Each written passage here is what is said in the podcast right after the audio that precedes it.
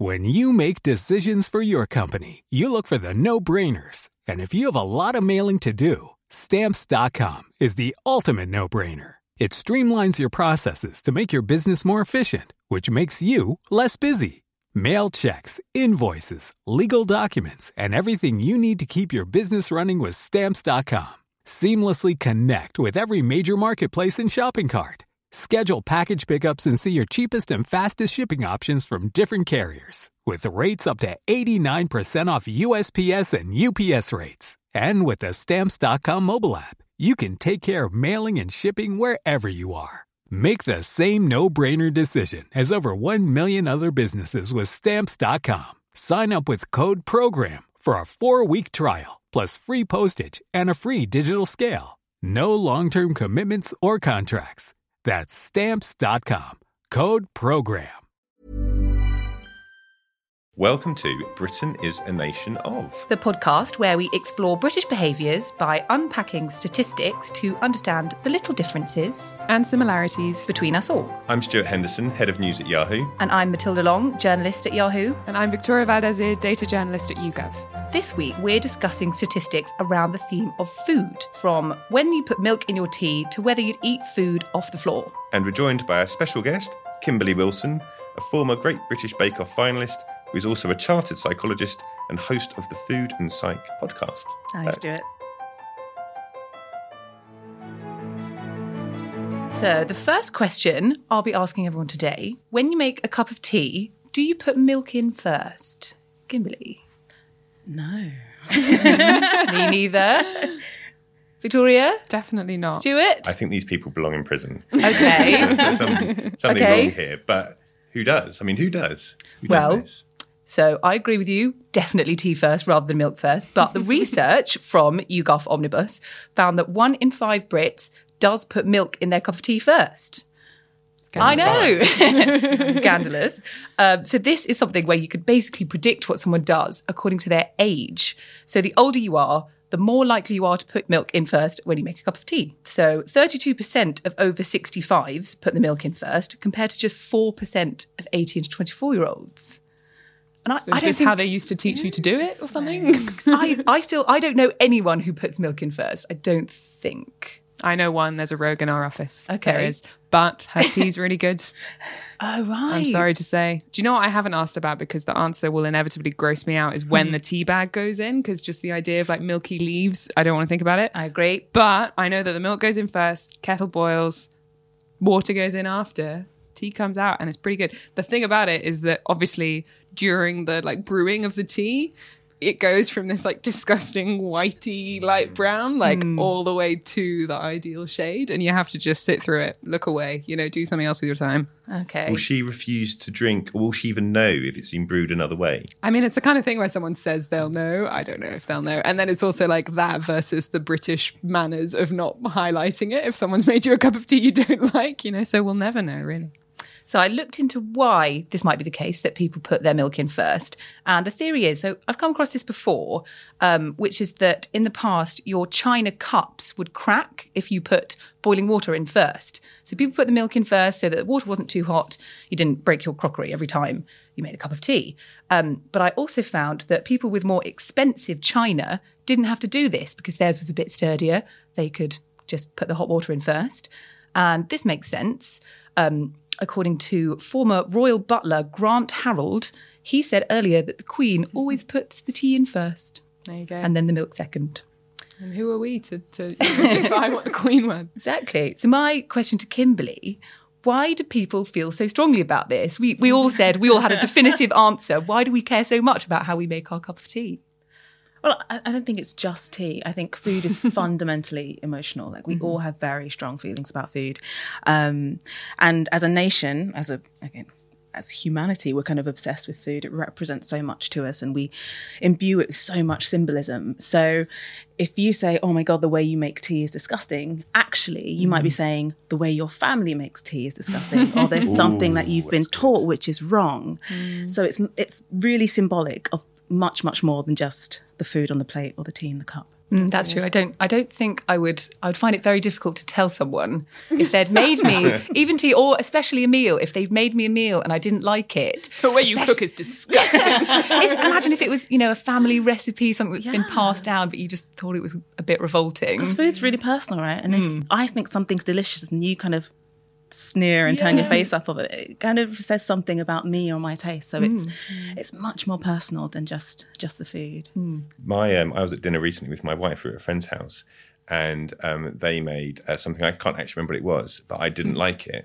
And Helen said to me, my wife said to me, "You're just going to have to eat it." I was like, "I'm not doing that." so I was like, Like "I'm really child. sorry. I don't like this. The rest of it's lovely, but I won't be eating this." Well, I wasn't quite as blunt as that, but.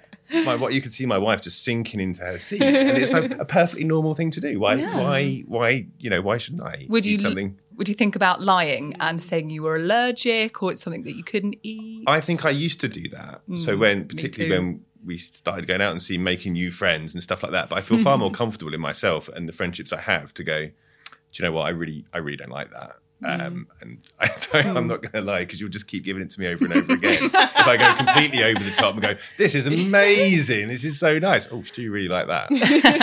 So, yeah. But then I think when it's something like tea that is so sort of quintessentially British and part of British culture as well, that you can imagine. Like I was traveling recently and tried a, a sort of a baked good that everyone had everywhere, was sold all over the place, and the guy at the bakery sold it to us and was like, "Here you go." And we said we never had it before, and it was vile. It was so disgusting. But I, I really couldn't feel like I could show that because it was like a quintessentially Italian. It was an Italian thing, you know. And at that point, I was just like, it would. I feel like I'm, I'm being rude to your whole culture if I am now like. This is gross, and so we just sort of had one bite. We're like, mm, "Thanks, we'll take this to go." And Save it for walked down the later. Yeah. Um, so I feel like it's sort of it's a bigger deal when it's something as sort of staple as as a cup of tea. But why are we so hung up on tea? I don't. I don't. I really don't get it. Where does it come from? Uh, Question. in history. and people, so British people are also, I think, very particular about how they have their tea.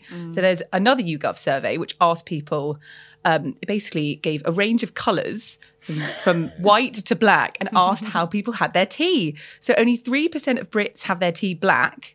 Fine. Lots of people can't drink milk.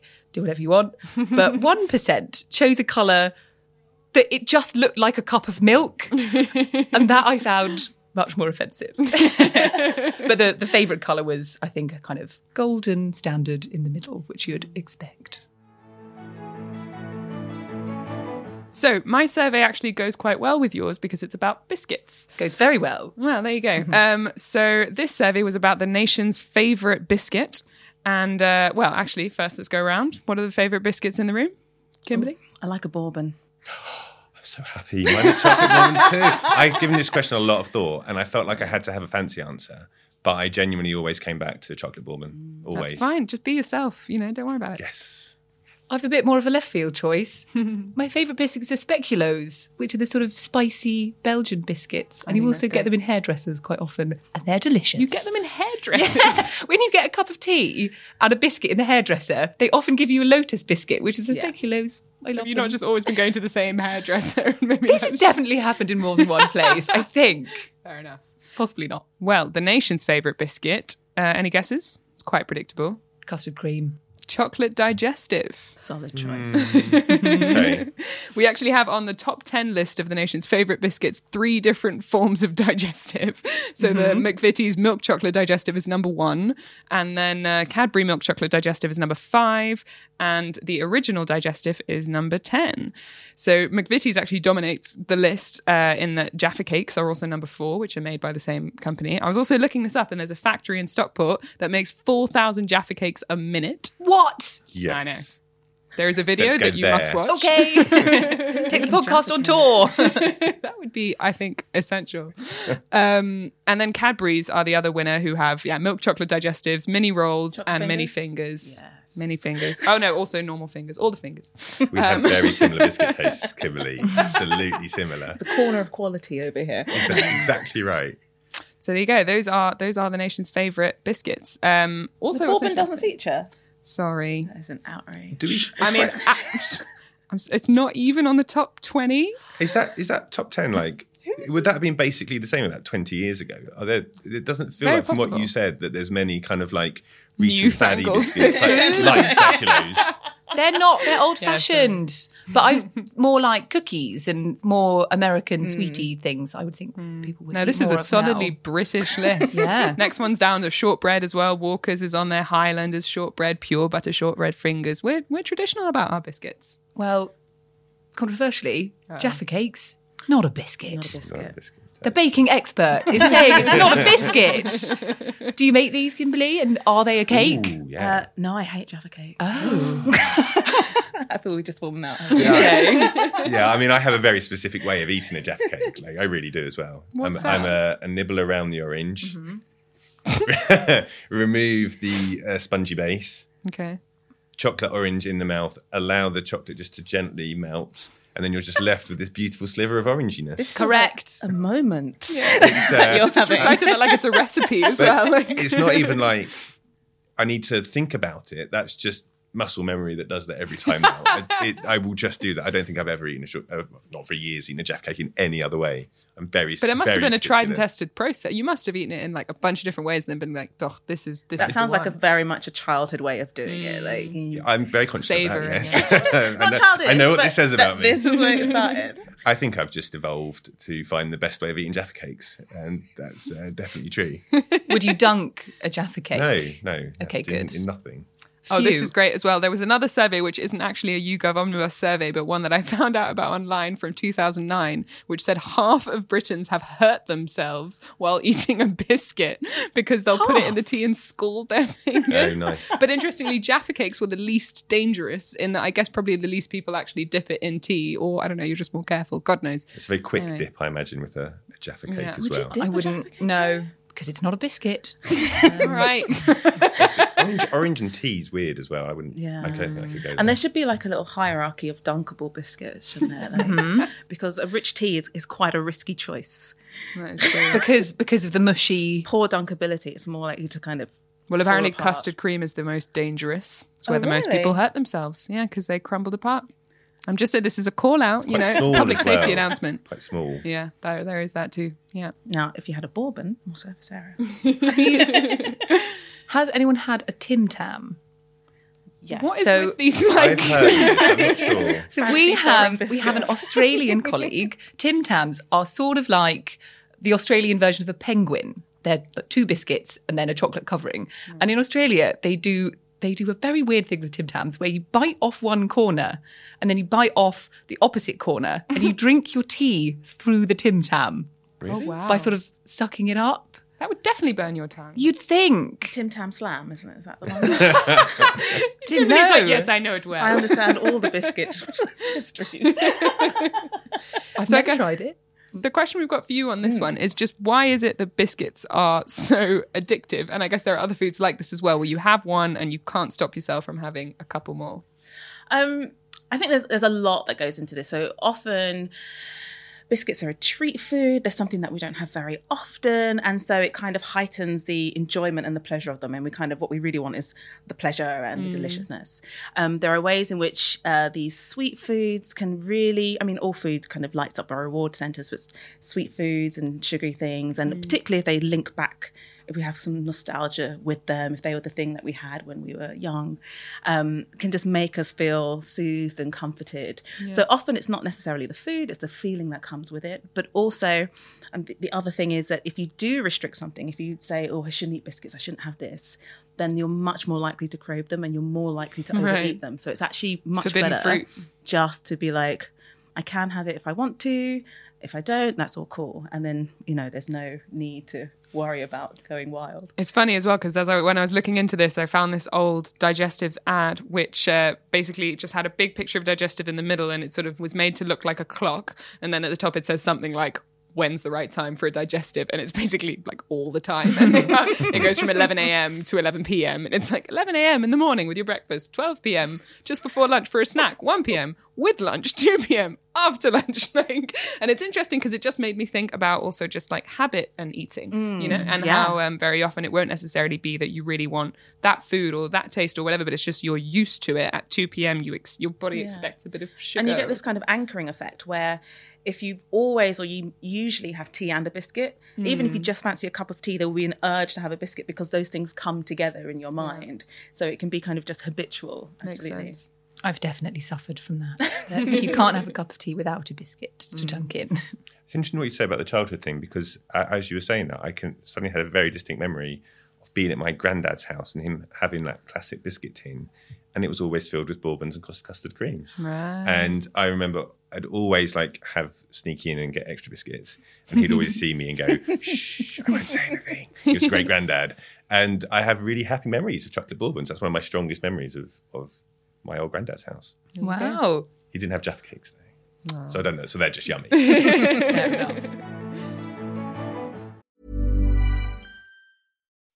When you make decisions for your company, you look for the no brainers. If you have a lot of mailing to do, stamps.com is the ultimate no brainer. Use the stamps.com mobile app to mail everything you need to keep your business running with up to 89% off USPS and UPS. Make the same no brainer decision as over 1 million other businesses with stamps.com. Use code PROGRAM for a special offer. That's stamps.com code PROGRAM. Confidence starts with loving who you are. And when your skin feels nourished and glows on the outside, you naturally radiate confidence from the inside. Give your skin a glow up with Osea's clinically proven Mega Moisture Duo. This ultra hydrating body care features two of Osea's best sellers, Undaria Algae Body Oil and Undaria Collagen Body Lotion. These seaweed powered heroes use skincare level ingredients normally reserved for your face for results you can see and confidence you can feel. Osea has been making clean, clinically proven seaweed infused face and body care products for over 28 years. This luxurious skincare is vegan, cruelty free, and climate neutral certified, so you never have to choose between your values and your best skin. Glow from the inside out. Get 10% off your first order with code GLOW at OseaMalibu.com. That's O S E A Malibu.com code GLOW. Which takes us, I think, nicely onto my survey, or whether or not you're actually prepared to eat food off the floor. I would say categorically we've all done it. I think. Don't know what you're talking about. would, would any of you definitely? Can you say definitely, your hand on heart, you've never done that? I've definitely eaten food off the floor. Of course, it depends on the food and it depends on the floor. So if true. it's your own kitchen floor that you've just cleaned and you drop on something something hard like a biscuit, that's fine. But if you drop something sloppy onto a dirty carpet, then I don't think I would eat that. I hope I would. Well, no, we'll, I wouldn't. we'll come back to the carpet thing because this is the most interesting thing, but we'll come back to that later. So, uh, according to YouGov Omnibus, uh, only one in three Brits would refuse to eat something that's fallen on the floor. I think that's quite surprising. There's some nice stats around there as well. Uh, the actual question was how long would you leave it on the floor before you pick it up? Um, I'd say, broadly speaking, younger people appear to be a little bit more gross on average. Men are a little bit more gross than women. No great surprises there. But when they broke it down, so they asked by like, wouldn't eat it at all, one second, two second. What do we think was the tipping point? How many seconds do you think most people said, yeah, I'll do that? The thing about this is that whenever I've been around someone who's dropped food on the floor, they just make up like an X second rule. for how Sure. many- They're like, yeah, but there's the four second rule. That, yeah, it's a seven second rule, obviously. the one that I think it's the three second rule. That's what I've heard people saying, apart from when they stretch it because they want to eat their delicious snack that they've got on the floor. I push it to five. Yeah, three or five is usually the. It, it was really split between three and five, but Right. the final answer was five, with uh, sixteen percent of people saying they would eat something off the floor that had been there for five seconds. Surprisingly, one in 10, 11 percent of people would eat something that's been on the floor for more than ten seconds. That's quite a long time to look at a bit of food, have a think about it, and eventually go, way up the merits. yeah, okay, I will. Um, so if we if we think it's 10, five seconds, that kind of makes sense.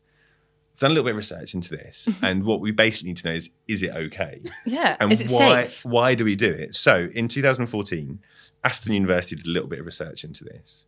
And according to Professor Anthony Hilton, he basically told everyone exactly what they wanted to hear, which was, yeah, it's kind of okay. Um, he said that as long as it's not sort of really dirty or obviously contaminated, basically knock yourselves out. uh, the two significant factors they found, though, were that the time is a significant factor. So the actual the amount of time you leave it is relevant. It's not like it falls on the floor and it, the germs either sort of jump on or don't jump on. um, but they also tested the type of flooring, and this was the most surprising thing. They said that bacteria was least likely to transfer from carpeted surfaces What? Oh wow, and most likely to transfer from laminate or tiled surfaces that's for so foods that have been there for five seconds, which feels really, really not intuitive Mm. and kind of explains why I think why we do this. There was a bit more research into why we get into this, why we kind of think it's okay to drop something on the floor and just pick it up and eat it. And I think I don't know if anyone I hadn't heard of this. Heuristics is this is this something to people? I don't know. I've never heard of Rules of thumb. Basically, rules of thumb. Yeah. So it's basically how we make data assessment or risk assessments on a day to day basis, which involves us kind of something very small happening. You don't essentially don't have time to go. What's going to happen if I do this? It's going to. It might give me salmonella poisoning. It might give you. you just make basically a rule of thumb rule. You have a little bit of sort of personal experience going. Well, I I saw someone else do it and they've not died, so so that's kind of okay. And the reason why it's interesting is because that's how we live our lives all day, every day, right? We mm. make these mm. tiny risk assessments. So the basic point is keep eating food off the floor the for, for humanity's Yeah. sake because it's what keeps us going on. It's and we shouldn't waste food, right? Got to save the planet. Gotta save the planet. And yeah, it's with my children, it's one of the things I crack down on them harder than anything else. It's it's really interesting. And would you be equally as likely to eat something off the floor in front of someone else? There is a public shame thing there going on, I think. Um, and I guess it goes back to your emo- uh, sort of the the emotional relationship thing we have with food, where you feel a little bit more vulnerable and stuff like that. I guess.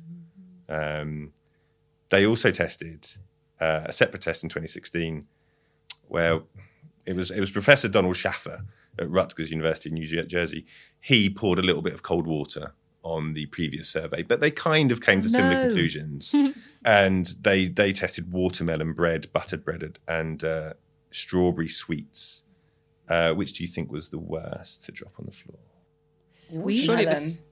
Ooh, really? Yeah, because you drop it and it'd be wet, and then you, like it's you've got all the Soak kind of- everything up. Yeah. Yeah, I thought the sticky things though, like Uh, butter true. or jam, would definitely. Oh, I didn't I'm just. miss I'm now that. just Yeah, picturing it all on a that's true. carpet as Hold on, well say them as again? like the cleanest one. Watermelon bread, buttered bread, and strawberry sort of gummy bear sweet things. I'd have thought sweets right. because they're sticky, but that's And you would both be wrong, and Kimberley would be absolutely right. It's the wow. watermelon because it kind of it sort of soaks it up. Yeah. Oh. extracts it out of off the floor, but not out of the carpet. Interestingly, uh, they they also found that the surface was um, perhaps more important than the amount of time Right. that you that you leave the food on the floor for. Um, but then I wondered. So we, we obsess about what's on the floor, what we eat, what we don't eat. I also wondered what we kind of go around our daily lives quite happy to put in our mouths, but don't really give it a second thought. And I found out some lovely things. Oh dear. So, where should we start? Are we still talking about food? We're Or? still, we're still talking about food. So, um, there's been a couple of pretty horrible things in the news recently about this. Uh, the first one, uh, what, which I saw, was um, it was earlier uh, earlier last year, I think it was, uh, sort of summer last year. Um, uh, investigation by BBC found that ice from three of our major coffee chains uh, was found to contain fecal bacteria. I remember that. Um, I won't say which they are, but Cafe Nero, Starbucks, and Costa Coffee. We'll edit that bit out. Um, and then the uh, other interesting thing was the survey. It was a bit further back in 2012, but I think it's probably just as true now. Uh, which is that in some cases, um, because so many people essentially don't wash their hands after they go to the toilet, the amount of germs on our hands are basically the same as you'd find in a dirty toilet bowl. Uh, fecal bacteria they found is present on 26% of hands in the UK, 14% of banknotes, and 10% of credit cards. if only Kimberley's face was visible on the podcast right now. It's horrible. Now, now, this is obviously very personal stuff, and this is this is a sort of a personal responsibility issue, but it's worse than that. Accor- according to the Food and Drug Administration in the United States, here's a couple of examples of things that they say are absolutely fine to put in your mouth and ingest. So, according to FDA regulations, 500 grams of berries, frozen berries, blackberries, raspberries, whatever, you can have an average mold count of 60%. 60. 60% I'd like to get some expert input from That's more in mold than berries. for fro- uh, average for curry powder. Let's take curry powder. An average of 100 or more insect fragments are allowed per 25 grams of curry powder. That's like less than one of those little jars you get in the supermarket. That's I about love also that they don't mer- measure this in just insects. It's like insect fragments, like a wing here, like there. and my favorite one, my last one, is that 500 grams of canned mushrooms or dried mushrooms are allowed an average of 20 or more maggots of any size, any size maggots in a, one of those little packets of, of mushrooms, which is horrifying. A right? mushroom. I rebuke that. Well, it's- but but we do this every day. We eat and we do eat. I'm sure. I'm sure loads of Americans eat like 20 maggots a day or 20 maggots a week, and they're fine. So just to clarify, these rules are for the US, not the UK. These are for the US, but if we do do a, a little cheeky trade deal with the US at some point in the future, then we will be importing these 500 Maggot grams of, of dried mushrooms uh, and the 20 maggots that come snugly tucked away inside them. you wouldn't be able to complain to anyone about that because that's perfectly permitted. You've eaten a maggot. Absolutely fine. It Carry seems like the learning day. here is that we think more things are gross than are actually bad for you, right? True. Like eating Yeah. stuff off the floor or eating a maggot in your mushroom. We are now like, ugh, but actually, the people who know what they're talking about are like, eh. I have a very um, unscientific approach to this sort of thing, which probably is born of laziness. Which is that if you do this, then it kind of builds up your immune system. It, it feels to me like it kind of makes sense. Uh, so my question uh, for Kimberley uh, is why why do we think that things gross us out more than others? Like if you look at a perfectly clean floor, and you you kind of just whip a crisp off there or something and stick it in your mouth, and yet you know that you've not washed your hands and you're going to sit down and have a dinner. Like clearly, one is going to freak you out more. What's what's what's going on? That's a good question, and it's actually quite complicated. So, on one hand, we have this. We think it's innate; it might be learned, but certainly it's shared across cultures. This disgust response, um, and so there's an automatic way in which certain things will just make us go, "Mm," and you know there are some obvious culprits. You know, bodily fluids, one of those, um, and things like uh, small insects. So you know and, and small animals. So mice, rats, cockroaches tend to elicit this kind of disgust effect. Um, things like uh, kind of something that looks like it's going to have some sort of infection, so open wounds and weeping sores and all of that sort of stuff, brings up this disgust response. And we think that that's an evolutionary kind of protective mechanism to prevent illness. So when you see something that's disgusting, you withdraw, you pull back, you're less likely to touch it or engage with it, and you're less likely to become ill. The other half of that is that we have these learned responses. So in the UK, it's unusual for us to eat crickets or insects, but huge parts of the world do, and that's just a cultural thing. And they don't find it dis- disgusting at all. It's just a food source. So there's a kind of learned aspect to it as well. And then I think there's a little bit of a kind of, um, I don't know if we call it narcissism, but there's an idea that my own germs aren't as bad as somebody else's germs. yeah, so you kind of feel like, oh, my own dirty hands are all right, but somebody else's dirty hands is, a, is a completely different thing. And again, that might be about that risk of exposure to, to illness. So when so the, the whole idea of eating insects, I think it's something that you, you see crop up in the news every now and then, and it's normally accompanied with like uh, we'll all be eating insects in like 50 years or 100 years or whatever, a great source of protein and stuff. Do you think we'll get to the point in this country where we like having a starter of crickets is not a, not a weird thing? Yes. Well, I think Sainsbury's have just launched in 100 of their stores. There you some- go. Some cricket snacks. So it, it's already here. And I think, yeah, the argument is that a yeah, it's a sustainable source of protein, and we can't keep on eating animals to the the levels that we are. Um, we kind of just need to get over it. Everybody else is eating crickets, so pull yourself together. But also, there's an argument that it can diversify because it's a different kind of food source. It might help diversify the gut microbiome. So you know, it's kind of win win win once you get over that learned disgust response. So w- have you eaten crickets? I, Like, do you- I've I've eaten I think like mealy buggy things I think yeah, at a food expo. what were they like?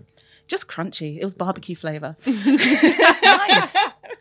will, Nothing do a we bit of include, barbecue sauce can't cure. will we include maggots in that eventually? Do we think, or is that a oh, slightly? Well, That's they'd bit be much cooked, wouldn't they? So I They've think the been thing with maggots yeah. is that they're slimy and wiggly. But if they're cooked like we mealyworms, squid and snails and stuff. that's true. Slimy's fine. But I think people's, if you look at what people eat on a day to day basis compared to 100 years ago, it's entirely different. So I think it's completely plausible that we'd start eating something that at the moment people find really strange, not in a particularly long space of time. But even 70s food looks a bit weird and True. disgusting. You know, all that blancmange and weird shell glazes. You know, True. that feels a bit disgusting now. And that was only a few decades ago. We actually did a survey fairly recently for YouGov, which was about uh, the foods that are most likely to go extinct in the near future. And it was so interesting because it was mainly things like I thought of it because you said blancmange, that was on there, but then also lots of like parts of meat that we don't eat anymore, like tripe and offal and this kind of stuff, uh, spam, corned beef, like the kind of thing that actually, if you look into the history of, was out of an idea of like using every part of the animal or like food that you can uh, store for a long time, whatever it might be. But people didn't think it was disgusting. It was totally fine. But if you look now, it's absolutely a generational split, and you have almost no one who is, you know, under the age of 30 something or so who has eaten that ever in their lives. Um, and people who are in their 60s, 70s now have eaten it a lot, but definitely also not in the last few years. It's just kind of off the menu. And there, if you look at why that's happened, I, from my personal perspective, I would imagine that it's a it's a socioeconomic change. Like the, the the the politics of food has changed, and the availability of food has changed, and the need to store food for a certain amount of time has changed as well. But the interesting thing that I think might happen is that maybe our attitudes will flip back, where we went from must use every part of it out of necessity, economic necessity, to us now saying must be more careful about our consumption of food from an environmental perspective. You know, it's Um, hard to make those because they're essentially kind of like political choices, right? Hmm. And if it goes back to like gut reaction, it's quite hard to t- challenge gut reaction with Yeah. political discourse. That seems Yeah. like there's only going to be one winner in that, and Yeah. therefore this kind of evolution will, by definition, therefore be quite slow. Hmm. And like I, I love cooking shows. I lo- watch most of them, and I'll watch so and so on whatever show do. Oh, I've cut all different types, used all the different types of cuts of meat for this dish, Hmm. and I go, I should definitely be doing that. That looks lovely, and yet I've never done that, and Yeah. I almost certainly never will do that. I don't know why that is. Do you think it's because of supermarket shopping? So I think now eating sort of interesting that's parts true. of animals. You mentioned it being a socio-economic thing. That's now flipped round. Mm. It's now a sort of quite fashionable restaurant thing to eat these interesting parts of an animal. And you can't buy them in supermarkets, you buy them from butchers. Mm-hmm. Most people don't shop like that anymore. It's now quite a privileged thing to go to a specialist meat butcher and even have the education to, well, even know about the things that you can buy. It's now wealthier people, whereas it used to be just an economic necessity. That's true. And maybe the reason I don't is 'cause I don't know how to cook it. And if I went to a butcher's, I'd go, How do I cook this? And he'd True. go, Like this. And I'd be like, Thanks. I've eaten a chicken heart at a restaurant. It was was that like? disgusting. and I'm now a vegetarian. Not for that reason, but maybe it's connected. Is your uh, vegetarianism like, uh, is that a taste thing or is that a political thing or is it an environmental thing? Or yeah, generally environmental. And also, not never been a big meat eater, so I don't particularly find it that difficult. Mm. So would you find the leap to like crickets and grasshoppers mm. fine? Yes. I'm not very squeamish with that sort of thing. I'd happily. I've tried mealyworms as well, and they're just crunchy and Just they're crunchy. nice. I think they just tasted of black pepper, There you go. so quite liked it. I'm game. But so, Kimberley, what do you think in terms of how, like that, overcoming that disgust response? How does that happen when it's not a matter of necessity of the world around you, things are changing around you, so you need to adapt, but actually just an internal barrier you need to get over? How how could that happen? Um, it can be a little bit tricky because actually some people are more sensitive to the disgust response than others. Yeah. Um, so some people are just more prone, more squeamish. You know, the kind of person who can well, watch a horror movie behind the sofa versus someone who can just sit there eating popcorn, laughing hysterically. Like, You say eating mealyworms. um, so there's a kind of constitutional element to it as well. Also, there's an age uh, shift as well. So uh, what you were saying about your kids trying to get them to not be so gross. Actually, children don't really have that much of a gut, uh, disgust response right at the That's beginning. very true. Picking up worms. and we think that's because, well, A, they don't really know, but B, they're usually close to a parent, and the parent it's the parent's job to tell them what's okay and what's not. As soon as they hit about two and they can start moving for themselves, that's when we see a disgust response increasing. Um, women tend to respond uh, to, to be more sensitive to disgust as well. So there's all of these little factors. So there's kind of taking into consideration that innate constitution, but also there's a little thing like kind of exposure. So the first time I ate those bugs, it wasn't fun and I wasn't uh, looking forward to it. But I thought, you know, lots of people do this all around the world. The only reason I don't is because of the particular civilization I've been born in. There was a bit of kind of cognitive working through of that. And then just, you know, pop it in, pop it in, giving it a chew. Not as bad as you think. it was all right. Do we need to make a commitment to cooking bugsy stuff within like six months then for the good of humanity? months. I mean, if they're in Sainsbury's, now I feel like I'm behind down. the times. But in, within six months, everyone might have forgotten that we've made the promise. True. okay, I'll commit to doing that. I'll commit. Me too. Fine. So, from what we've been talking about, when it comes to food, what is Britain a nation of? I think Digestives, loving, food off the floor eaters. we all so we all have very strong responses to biscuits and tea. It's true. I think that's a pretty universal thing. I think we're definitely a nation of biscuit dunkers. Do you know what we're going to be doing? We're going to be dunking our grasshoppers into our tea and arguing over our favourite type of grasshopper in like 100 years. Barbecue grasshopper. Oh no, that's disgusting. Oh, that was so 2070s. Um, and we're having the same conversation I hope so. just around bugs. Future cricket dunkers. Yes. Britain is a nation of future bug eaters. Great. Great, I think. Thanks for making it all the way to the end of Britain is a Nation of. How can they get in touch, Matilda? You can follow us on Twitter at Yahoo News UK, or you can find us on Facebook under Yahoo UK and Ireland, or email us on Yahoo News UK at oath.com. And join us again for another deep dive into very British behaviours.